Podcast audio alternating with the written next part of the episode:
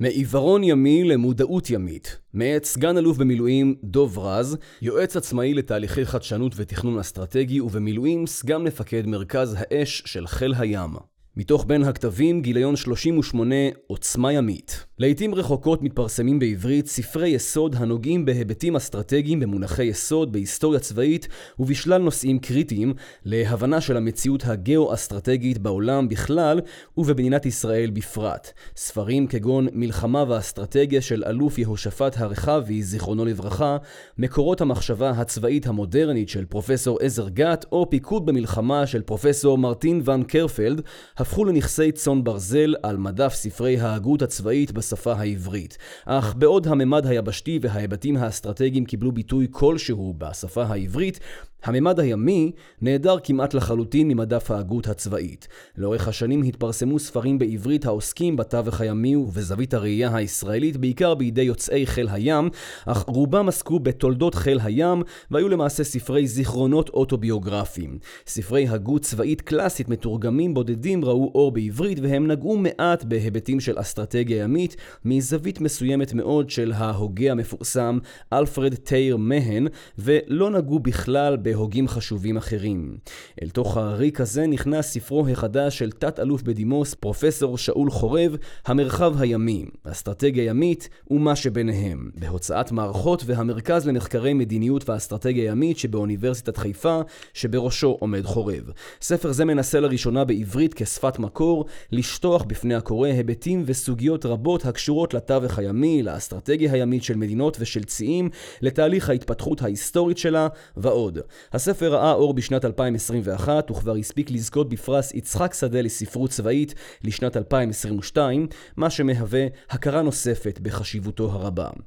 חורב התגייס לחיל הים בשנת 1965 וכיהן במהלך שירותו במגוון רחב של תפקידי פיקוד ומטה, ובהם פיקוד על שתי שייטות מבצעיות של חיל הים, סטילים וצוללות, מפקד בסיס חיפה וראש מספן הים. כמו כן עמד בראשות חטיבת האמצעים המיוחדים במטכ"ל, תפקיד אשר הוביל אותו בהמשך לכהן כעוזר שר הביטחון לאמצעים מיוחדים ולהתמנות לראשות הוועדה לאנרגיה אטומית, תפקיד שבו כיהן במשך שמונה שנים עד שנת 2015.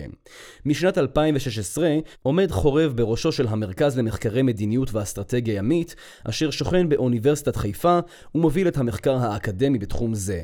פרסומי מדיניות שונים בתחום ישראל והמרחב הימי, כמו גם תוכנית ייחודית לתואר שני ושיתופי פעולה עם מכוני מחקר זרים. שאיפתו היא להקים בחיפה מכון מחקר על פי מודל ה-Think Tanks האמריקאי והבריטי, ולמסד את שיתוף הפעולה של מרכז חיפה מול זרוע הים כגוף חשיבה חיצוני אשר פועל יחד עם הזרוע, מכיוון שלמכון המחקר יש יכולת לספק לגורמי הממסד ניתוחים הנשענים על סטנדרטים מקצועיים אקדמיים מחד, ומאידך להיות משוחרר מן המגבלות הקיימות לעמוד במערכות צבאיות הדורשות משמעת ארגונית.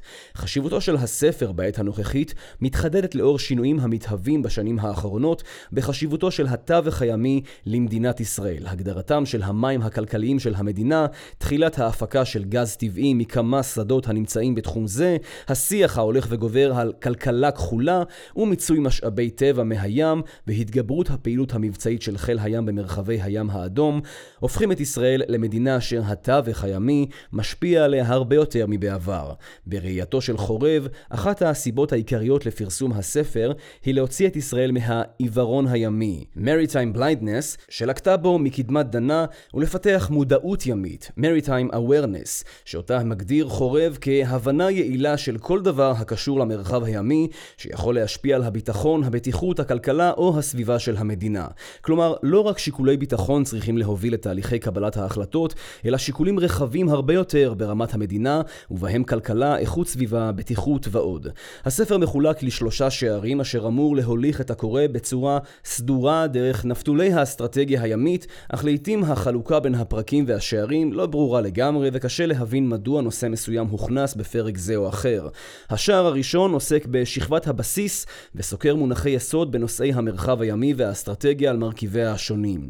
יחד עם זאת, מהותו של הפרק הראשון נועדה להסביר מדוע נדרשת מודעות ימית לישראל ומדוע עכשיו, ובשל כך צולל חורב כבר בפרק זה לסוגיות רבות וסבוכות, דוגמאות היסטוריות, היבטים כלכליים ופרטים רבים נוספים, אשר ראוי היה אם היו ממתינים עד שהקורא יקבל ידע בסיסי של מושגים וקצת היסטוריה כללית של האסטרטגיה הימית בעולם.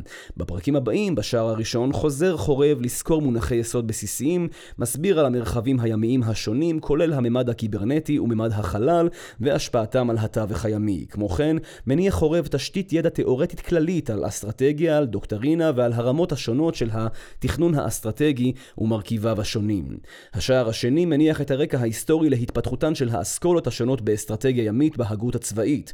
אחד מיתרונותיו הבולטים של ספר זה על פני הספרות שהתפרסמה בעברית בעבר, הוא העיסוק בכלל האסכולות שהתמקדו בהיבטים אסטרטגיים של הממד הימי, ולא רק במפורסם ובאמריקאי שבהם, אלפרד טייר מהן, חרף חשיבותו הרבה של מהן כהוגה והיסטוריון ימי, הוא איננו היחיד ועד כה לא ראה אור בעברית חיבור מקיף המנתח מגוון הוגים ימיים קלאסיים נוספים, כגון קורבט הבריטי, קסטה הצרפתי וטירפיץ הגרמני, בצד הוגים מודרניים כג'פרי טיל וג'ון הטנדורף.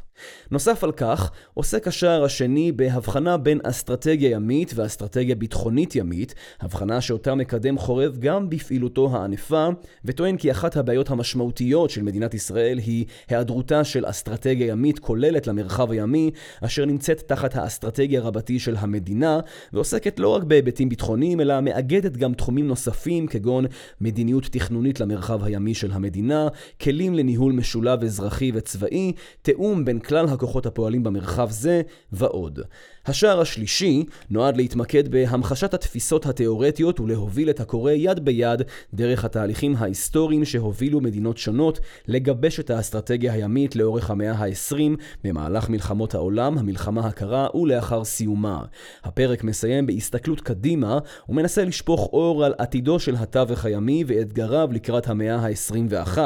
בחלק זה דן חורב בעיקר בהוגים ובתיאוריטיקנים מודרניים, הגות שכאמור לא קיבלה ביטוי בעברית עד כה. יתרון בולט נוסף של ספר זה הוא העיסוק העמוק בהסדרת השפה והמושגים אשר משמשים כיום את חיל הים ואת הצבא בכלל באופן שוטף. לאורכו ולרוחבו של הספר סוקר חורב מונחים כגון עליונות ימית או שליטה ימית, את מוצאם ואת המקורות ששימשו להגדרתם בעזרת מיטב ההוגים הצבאיים. מונחים אלו מוצאים את דרכם לשיח השגור בפיהם של משרתי הזרוע, גם פנימה וגם החוצה מול הרמה המטכ"לית, אך לטענת חורב מבצעים במונחים אלו שימוש שגוי, ועל כן ראוי כי בחיל הים יקדישו את הזמן ללמוד וללמד את נבחי השפה המקצועית והמחקרית המקובלת, על מנת שיתאימו את שפת הדיבור והכתיבה למונחים מקצועיים מתאימים. לסיכום, גם אם לפעמים סדר הדברים לא ברור לחלוטין, ולפעמים נכנס חורב לנושא שעל פניו נראה שהיה צריך למצוא את מקומו בפרק או בשער אחר, אין ספק כי ספר זה צריך להיקרא בעיון רב על ידי כל מי שמעוניין וכל שכן מתיימר להבין במרחב הימי, באסטרטגיה באסטרטגיה ימית או בהפעלת כוחות ימיים מלחמתיים או שאינם מלחמתיים, וכן להיכנס כקריאת חובה בקורסים גבוהים להכשרת קציני ים בחיל הים, החל מקורס חובלים. חשיבותו הרבה נובעת לא רק מראשוניותו, אלא בעיקר מרוחב היריעה ומהיקף התחומים היסודיים והדוגמאות ההיסטוריות שאותם הציג חורב לכל אורך 500 עמודי הספר.